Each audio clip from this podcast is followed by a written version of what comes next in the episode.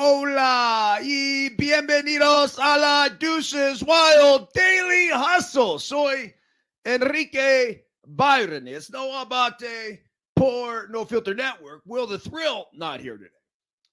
Miguelito San Dieguito not with us today. But dead or alive, job or no job, here or not here, each and every single morning we come on here, we properly salute our boys. Yes, yes, yes, yes, yes, yes, yes. Woo! Remember this, folks. When we are juiceful, we are useful. And when we are juiceless, we are fucking useless. It is as simple as that. Uh, of course, we are brought to you by Bet Online. That's right. The holiday season is off and running with NFL in full stride and NBA and NHL hitting mid-season form. Bet Online is your number one destination for all of your sports wagering. With up to the minute sports wagering news, odds, trends, predictions, Bet Online is the top spot for everything pro and amateur sports. I mean, how low can we go? That's the only question. Are there little league lines that we could potentially play? I mean, at least travel ball lines. That would be fun.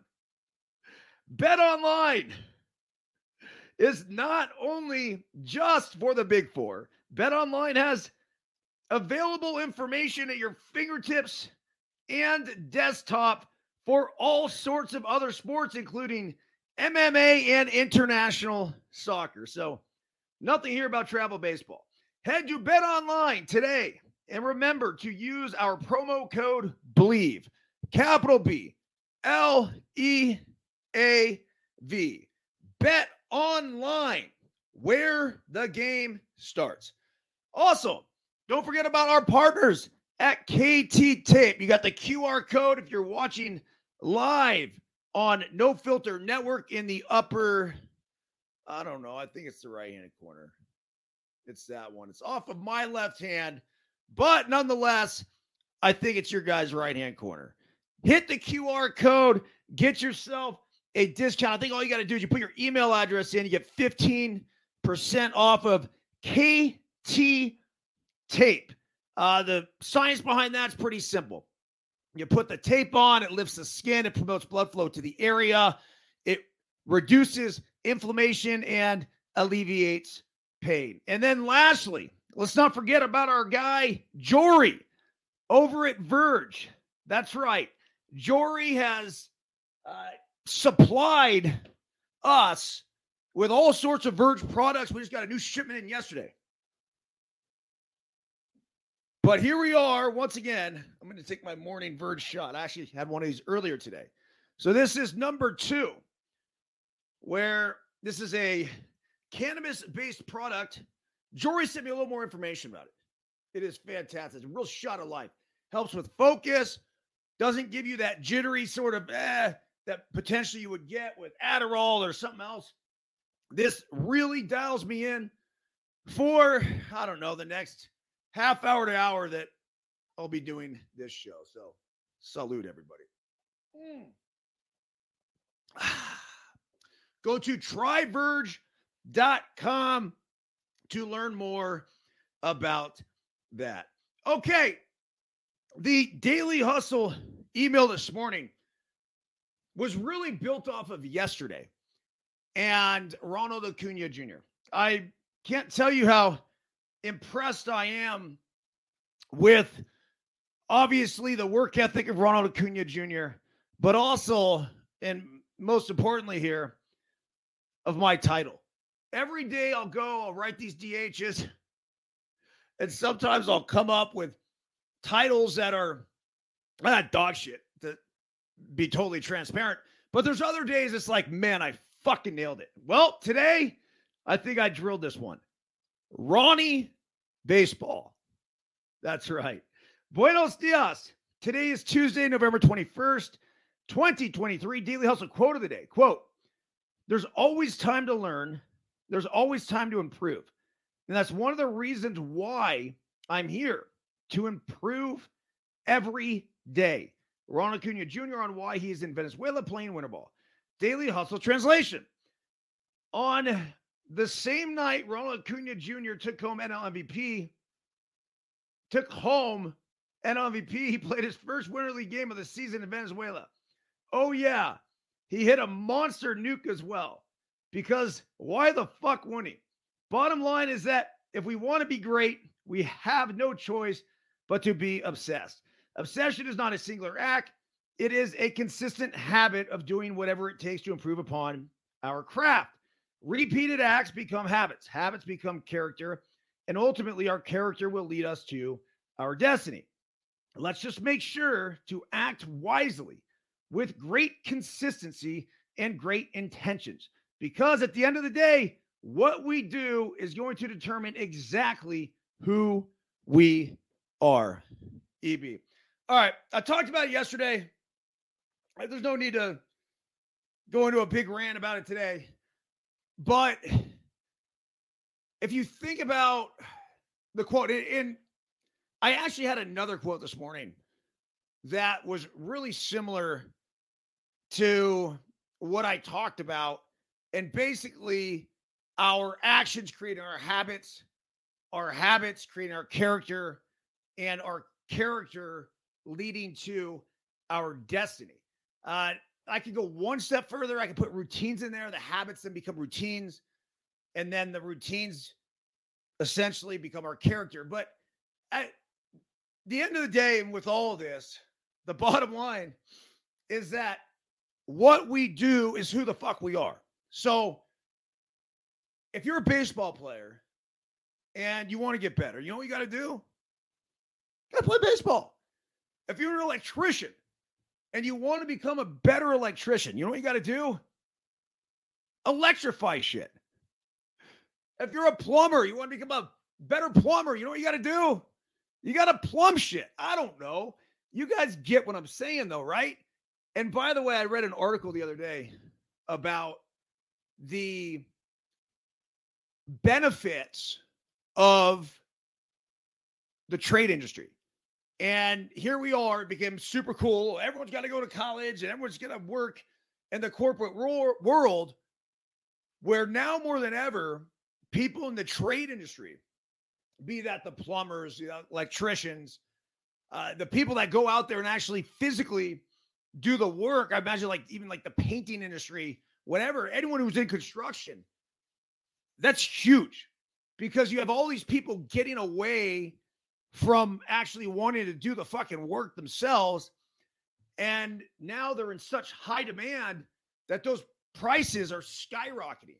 They're seeing an electrician, like literally straight out of his apprenticeship, could make a couple hundred thousand dollars a year and then eventually start his own company, his or hers, I should say, and within a few more years have a $10 million plus business. So this is definitely not something that you're going to want to shy away from. All right. The top articles of the day in the top news right now here on the Deuces Wild Daily Hustle podcast. The Padres, hold on a second. Breaking news the San Diego Padres are going to hire Mike Shildt as their new manager. Boom! You heard it here first on the Daily Hustle. The Padres are hiring Mike Shildt as the team's new manager, sources told ESPN on Tuesday. Bob Melvin uh, was their manager. He left, obviously, to go to San Francisco. So it says here the San Diego Padres are hiring Mike Shildt as their new manager, turning to the former St. Louis Cardinals manager to replace Bob Melvin, who left the team for division rival San Francisco. Shildt, 55, served as a senior advisor for the Padres after the Cardinals surprisingly let him go following the 2021 season and was seen as the favorite to take over after San Diego granted Melvin permission to talk with the Giants about the job despite having one year remaining on his contract. The Padres entered the 2023 season with World Series aspirations and wound up in a season long tailspin that led them to an 82 and 80 record. Despite a record payroll approaching $250 million. Fuck, man. I didn't realize their payroll was that big.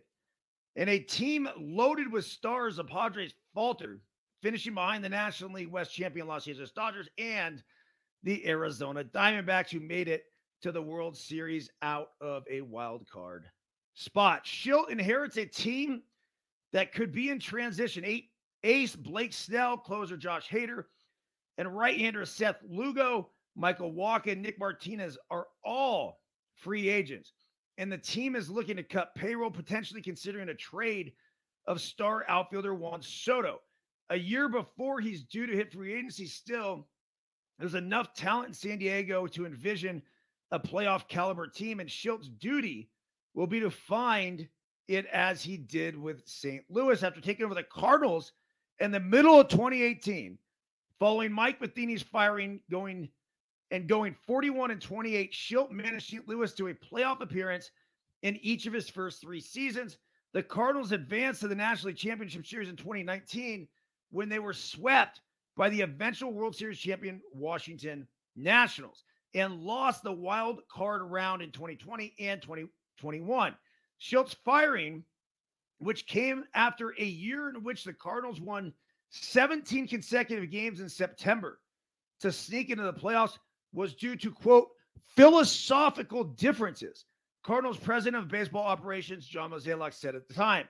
After eight successful seasons managing the Cardinals minor league system, Shildt was promoted to the major league staff in 2017 as quality control coach. He was Matheny's bench coach in 2018 before taking over the big league job. Mike Shildt's a baseball guy, always has been. And he spent his entire life in the game. He's managed at every level. He had a shit ton of success with the St. Louis Cardinals. How and why he was fired is just beyond me. John Mozeliak said something along the lines of, Yeah, look, we had philosophical differences. That's fine. They won 17 consecutive games in the month of September to get them into the playoffs in 2021. Just an insane run. Obviously, Shildt rallied the troops to be able to get into the postseason. And then he was promptly rewarded with a see ya as he was ousted from St. Louis. I was wondering how quickly he would get a job again. Well, it only took a couple years, but I think he's inheriting a team that has all sorts of potential. Sure, you might lose Snell and Hader, but so long as you still have the core nucleus of that offense. That's going to be nasty. You got Soto, you got Machado, and then, of course, you have my favorite player in Major League Baseball, Fernando Tatis Jr. If you finally get all three of those guys firing on all cylinders, and then you back it up with some depth in the lineup, a decent rotation, they know what they have to do to be better, and it's the bullpen. Their bullpen struggled last year. They were in a lot of games. And look at their run differential. They had an unbelievable run differential, which I then could argue they just dealt with some shit luck when it comes to winning baseball games. So going forward here, I think Mike Shildt is the right guy. He's a no nonsense guy. He doesn't seem to give a fuck. He's going to manage the team the way he wants to manage a team. He obviously has a good relationship with AJ Preller, who brought him in. And I got to believe they see eye to eye. Now, Preller's a little bit of a different dude. This is somebody that for years has taken advantage of the international market. He is someone who has very strong philosophical beliefs, if I could say, uh, when it comes to building a baseball team. And ultimately, I think this will be a very good blend in San Diego. Mike Shildt, the new manager of your San Diego Padres. All right, the next article here. Last night, the Chiefs and the Eagles went at it in a rematch of the Super Bowl in February. And my goodness, it was a great matchup. The Eagles played well. But all the talk at the end of the game was why can't the Chiefs catch a fucking baseball? Seriously. Of all the things that you think would be a huge issue for the Chiefs, catching a baseball, or excuse me, catching a football is not that hard. My screen right now is completely frozen. I have no idea what happened. I'll just keep firing because hopefully the audio is still working. But I'm looking at this thing, and here's an article. It says a Chiefs fan dropping Patrick Mahomes toss gloves perfectly summed up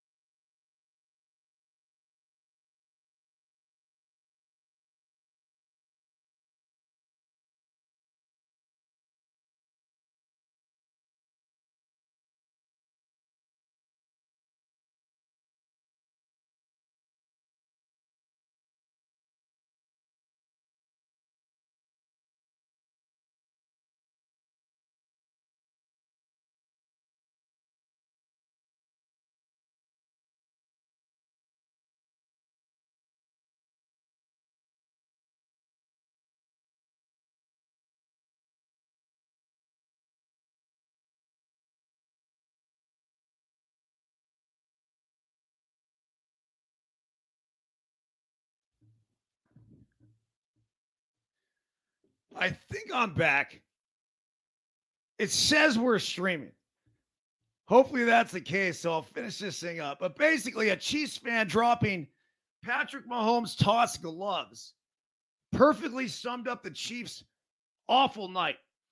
If you want to sum up what Kansas City Chiefs struggle with against the Philadelphia Eagles and have the whole season, frankly, in the 21 to 17 loss on Monday, it's one word drops. Let's see. Leslie just texted me. Oh, I am back. Thank you, Les. I appreciate that. I'm glad I could pull a quick disappearing act. Receivers continuing to draw Patrick Mahomes' passes. I didn't know this was an issue with the Chiefs. You know, I don't pay attention that much. I know uh, Travis Kelce, and he doesn't drop shit. Now, although he did drop one last night as well, the drops are contagious. Receivers continue to drop Patrick Mahomes passes at an alarming rate, including one from Marquez Valdez Scantling, in which he was wide open downfield with 142 left in the contest for what would have been a go ahead touchdown. And we would have hit our over on the teaser that we placed. And holy shit balls, I can't believe he fucking dropped it. Ah, oh, talking about a dagger to the heart. Which brings us to the moment captured by cameras in which Mahomes threw his gloves to a Chiefs fan in the crowd, and the diehard dropped them, which led to everyone making the exact same joke. Look, you got to catch football. I, I don't know what adjustments that Chiefs receivers have to make, but if you gotta put sticky shit all over your hands to the point where it's like gooping off, do it. I don't care. Catch the fucking football. It's not hard. It's really not. It's repeated practice over, over, over, and over again. Spit it out of the machines where it's firing at like 65 miles per hour. That's the problem. You get in these game sort of situations and I, look, I don't know how they do it in Kansas City. And I don't know how they do it really in the NFL. But I got to believe they're running the route, da, da, da, da, da, da. It's fine and dandy. all the catches are easy. Well, if you want to hit in a big time game situation, you know what you got to do? You got to practice for that situation.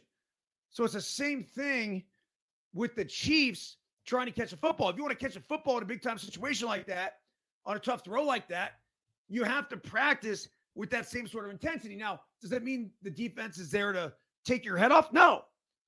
But it does mean that you run your routes at full speed, you're catching balls at full speed, you're Mahomes, you're firing the ball at full speed.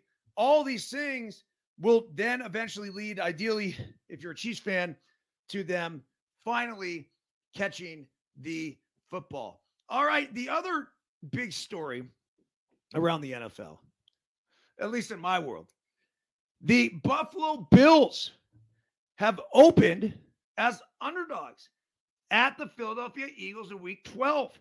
The Buffalo Bills are underdogs for just the second time this season. Their week 12 opponent, the Philadelphia Eagles, deserve to be favored heading in this game with the best record in the league. Over at DraftKings Sportsbook, the Bills currently are sitting at six and five. They've opened as three and a half point underdogs to the red hot 9 1 Eagles. The over under for the game is set at 47 and a half. That's a lot. With the Bills sitting at plus 160 on the money line and the Eagles at minus 192. With the odds like these, it's no wonder there's so much anticipation surrounding next Sunday's matchup. All right. I don't hand out too many picks here, but the Bills plus three and a half, fucking book it. Plus three and a half. As a matter of fact, if you want to take it on the money line, go ahead and do that too. That's a lot. You have a Buffalo team that arguably just played the best game of the season, its cleanest game. They were absolutely firing on both ends of the football. They have a resurgence within the offense where you got Josh Allen dialed in. Due respect to Ken Dorsey. Uh, you know, they made the change in offensive coordinator. I'm not sure if that had a ton to do with it or not. But the bottom line was the Bills' offense looked good. The defense looked good. The special teams were playing well. And let's not forget, a lot of people thought this was the best team in football heading in to. Oh, this is exactly why.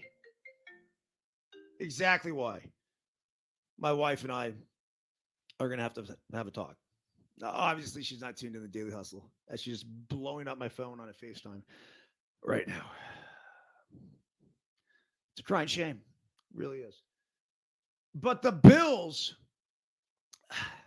the thing about them is that they're fucking desperate. And you got the Eagles who are coming off this huge win in Kansas City. And you can make an argument they shouldn't have won that game. They really shouldn't. I mean, they were getting beat up in the first half. If Butterfingers catches a ball at the end of the game, they're not winning that game.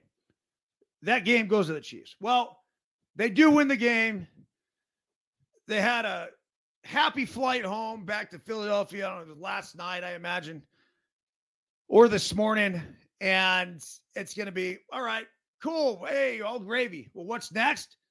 The Buffalo fucking Bills. They're coming in. They're coming in hungry. I see them covering the three and a half. I actually see them winning this game. If you want to take plus 160 on the money line. Go ahead and do that. It says after an impressive 32 to 6 victory over the New York football Jets, and I yeah, I do get it. It was the Jets. Buffalo will look to carry that momentum into the game against Philly. Quarterback Josh Allen put on a show showcasing his dual threat abilities and reminding Bills Mafia why they fell in love with him in the first place. Interim offensive coordinator Joe Brady gave Allen the freedom to be himself in key moments, and it paid off in a big way. Running back James Cook, who also had another standout performance, further solidified the Bills' offensive success. On the defensive side, cornerback Rasul Douglas made a significant impact with two interceptions and a fumble recovery, underscoring the depth of the talent of the Buffalo's defense. Let Josh play. You can't put Josh in a box. You got to let him go out there and do his thing. And when it comes to James Cook, look, James Cook's been explosive all fucking year. The problem is he's got to hold on to the football. I mean, it's the same thing with the Chiefs. Like last night, you got to catch the ball, you got to hold on to the ball.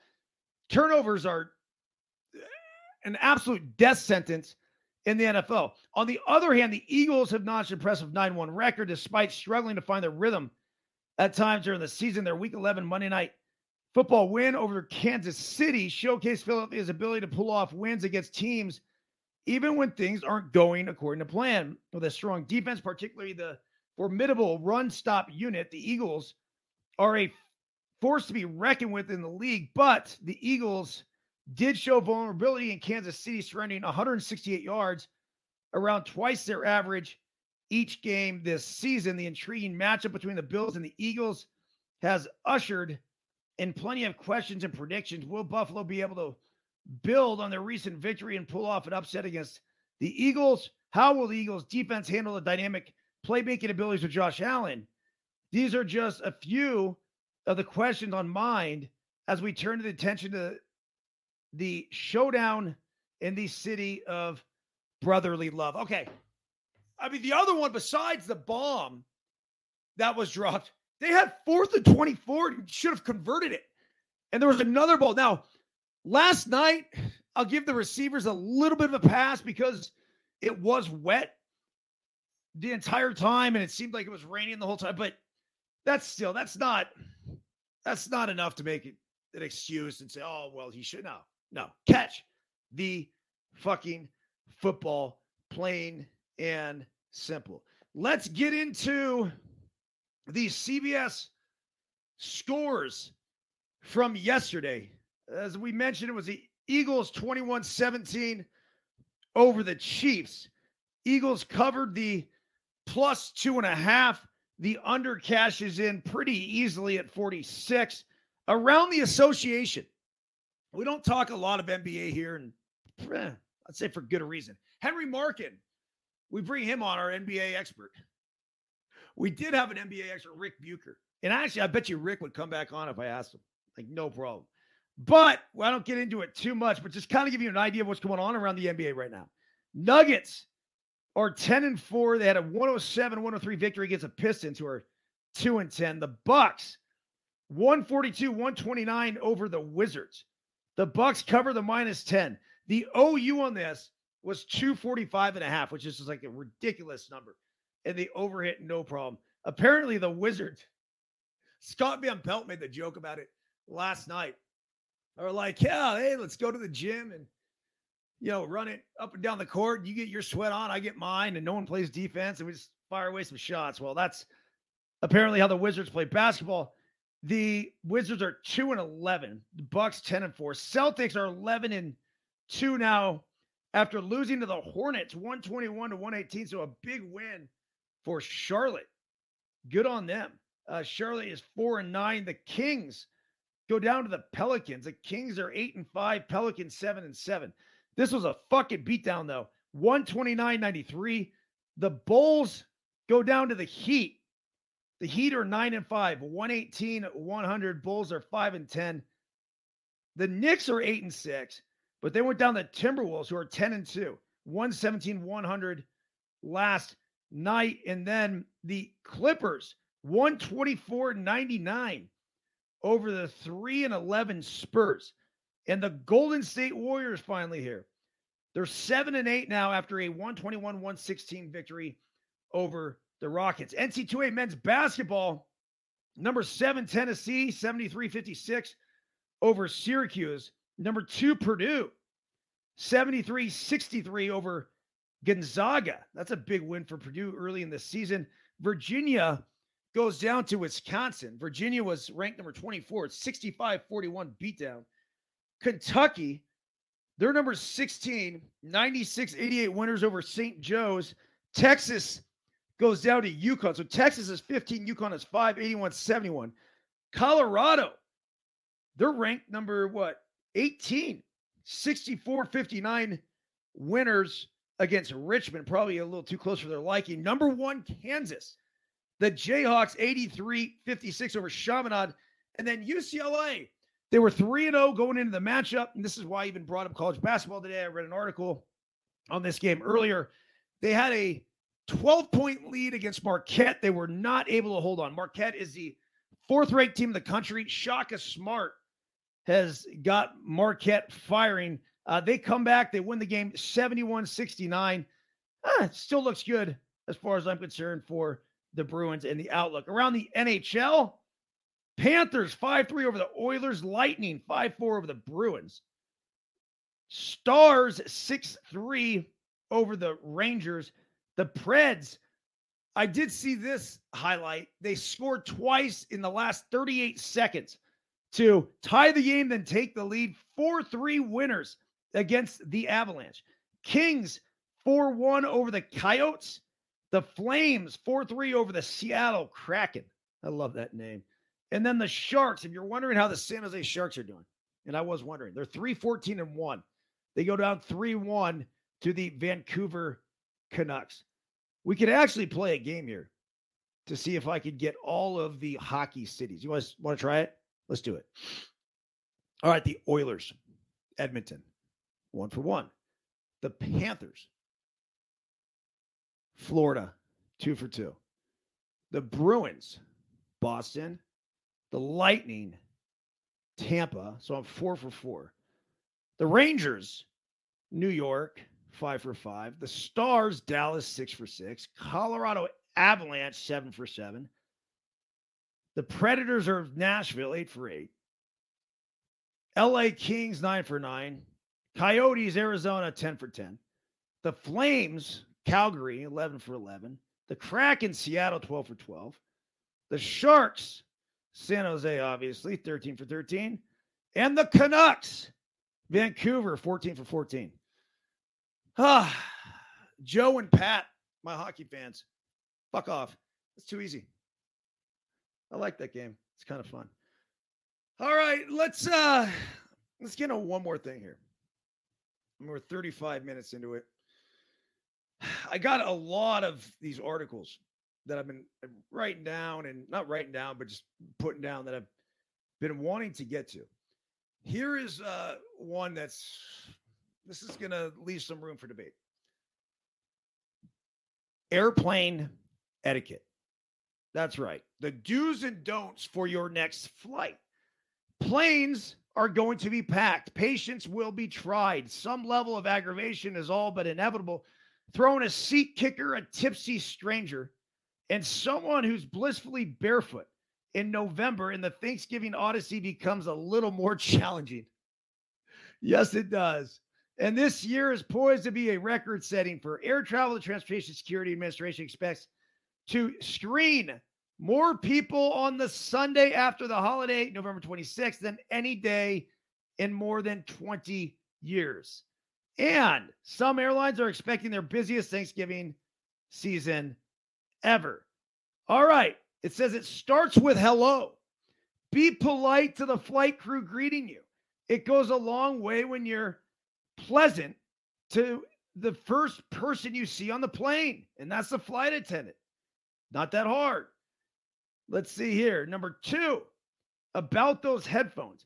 Earbuds and noise canceling headphones are a double edged sword. Great for blocking out the world when it's intrusive, but not so great for paying attention when it matters. Yeah, I get it. But you get on a plane, you got the headphones on. I just kind of means you want to stay in your own world. I don't think, think there's anything wrong with that. Uh, kids on a plane says to quote, I feel like we really need to give grace to traveling parents because we all know it's not the baby's fault. And it puts the parent in such an uncomfortable situation to see people rolling their eyes. They don't want the baby to cry any more than we do. But kids gone wild scenarios are another story. Inattentive parents frequently make the list of the most annoying behaviors on planes. You can't do anything about the baby crying. But you can do something about the toddler going up and down the aisle and poking at people and the five, six year old that keeps kicking the chair in front of them. Uh uh-uh. uh You got to stop that shit. Pay attention to it. And kids like to climb on things. So if they're climbing on the seat in front, you got to pay attention. That's on the parent. The crying thing, I'm good. I get it. Totally understand. The other stuff, not so much. So here it is a seat kicking the other conflict. Seat kicking is a frequent passenger complaint along with armrest hogging and a laundry list of other grievances. I think that we all have to just be a little kinder to each other. If someone's kicking your seat, you have to be an adult and turn around and speak to the person. So if I'm if I know I'm the passenger that wants to have the window shade closed the whole flight, I'll turn to my neighbor and say, Does anyone want the window shade open? It's my preference to have it closed. You know what? That's not your call, buddy. If you want the window shade closed, buy a fucking window seat. My goodness. I'm not the one that stuck you in the aisle or the middle seat. Everyone's got a choice on where that is. If you're in the aisle or if you're in the middle, this isn't a democracy. This is a 100% dictatorship, and the person who's going to decide is the one in the fucking window seat. So if I'm sitting in the window seat and I like the natural light coming in, I'm going to have the fucking natural light come in. Good golly. Had someone try to tell me to close it once. It's like, dude, I'm good, man. Here, here, here's a little bit for you. I gave I gave him like this much. Oh, but wait, there's more. The rule on armrest. This is a good one. As for the armrest, Gottsman said the middle seat gets priority. Uh, on both? Really? I always say the middle person gets both armrests, gets to choose. Let's put it that way, she said, adding that the middle seat occupant should be able to decide which way they want to lean. Ah, I don't know. I kind of feel like if you're in the middle seat, you're just lowest priority. Oh, I've sat in the middle seat. I know it sucks, but you got to know your place in society. You got to know your place in the aisle, know your place in the plane. I don't think you get both armrest. You know, one of the two is going to give you the armrest. I'll usually give the armrest. I'm in the aisle. I'm going to lean towards the aisle. Now, the problem with that is the flight attendant comes by with the cart, like, boom, like looking for elbows to knock. That's happened to me all too often. But I typically, because I'm a nice guy, I'll give up the armrest to the person in the middle seat. Okay. a measured approach to seat reclining. The seat reclining question certainly cannot be resolved here. To recline or not to recline is a hot button issue with many travelers on both sides. But bringing courtesy to whichever way you lean is key. Leaning backwards.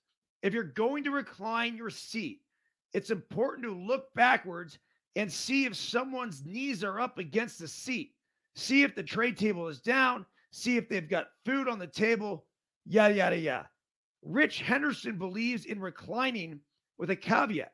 As a general rule, I feel like a person should be able to use their seat the way that it's designed to be used. The right thing to do on a flight that offers meal service is to put your seat forward during that time. I could not disagree more. Do not recline. Get the fuck out of the other person's lap. Your head doesn't want to be there. They don't want you there. It's not good for your back. It's there's nothing, nothing that's okay about reclining your seat. Zero. I don't do it in first class. I don't do it in coach. As a matter of fact, when we go on our typical Southwest flight, I make our family go all the way to the back to the seats that don't recline. We're not even going to give you an option. And if you try to recline on me, yeah, go ahead. Give it a good old college try. You're going to get my fucking knee. I promise you that. You're going to get the uh, uh, and, and several times. You'll get it uh, initially when you recline. And I could be sitting there and have it not even affect me. And I see that like as it goes down, I'll come up like real hard just to knock you, just to let you know. Listen, Look here, motherfucker. This is not a spa. This is an airplane. This isn't like, hey, we're all relaxed. No, dude, sit up, grab your book, watch your show, do whatever you got to sh- do, but you're not going to do it in my fucking lap. It's not happening. Don't be a recliner. Don't do it. Uh, we could argue about this over and over and over and over again, but just don't do it. Um, boozing it up. Some of the most egregious air rage incidents of the past few years have involved alcohol. A passenger who had a few drinks at the airport bar and has a few more on the plane may not make the best seatmate or customer. Some end up facing hefty fines. I think it's important to drink in moderation. The flight attendants got to try to keep people off that are intoxicated. Just that there's, I don't know if you got to go through a breathalyzer first or whatever, but no, I think that might be a way to do it. I'm serious. Where you take a breathalyzer before you get on the plane because drunk assholes on a plane, no bueno. Smelly feet or any feet at all, really. Gottsman urges passengers to choose a pair of shoes that will be comfortable throughout the flight, even if your feet swell. It's not okay to kick off your shoes and take a little nap. The nap is fine, but the shoes should stay on. And you don't want to walk up and down the cabin to the restroom and back barefoot or in socks. All right, this one I'm a little bit more lenient because my feet swell up on a flight, and I will often take off my shoes and not my socks. I'm not going bare pickle here on the airplane, but I will take off my shoes because I don't want that extra swelling. It's not good for me. But I also won't do it if it, I'm in tight confines. And a lot of times I'll even slip them off and leave them right under. You won't even know it. I'll put my feet on top of my shoes. So then I can slip them right back in if that is the case. So there's your airline etiquette, daily hustle advice. You can use it however you would like to. Let's finish off this show with a little man's search for meaning. Viktor A. Frankl. But it is not for me to pass judgment on those prisoners who put in, who put their own people above everyone else, who can throw a stone at a man who favors his friends under circumstances when, sooner or later, it is a question of life or death. No man should judge unless he asks himself in absolute honesty whether in a similar situation he might not have done the same. Uh,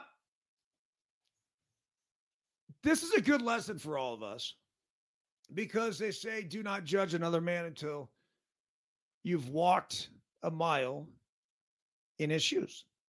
And I think that is perfectly appropriate. We can analyze, but be slow to judge. Quick to analyze, slow to judge. I'm not asking you not to have an opinion. I'm not asking you to, you know, completely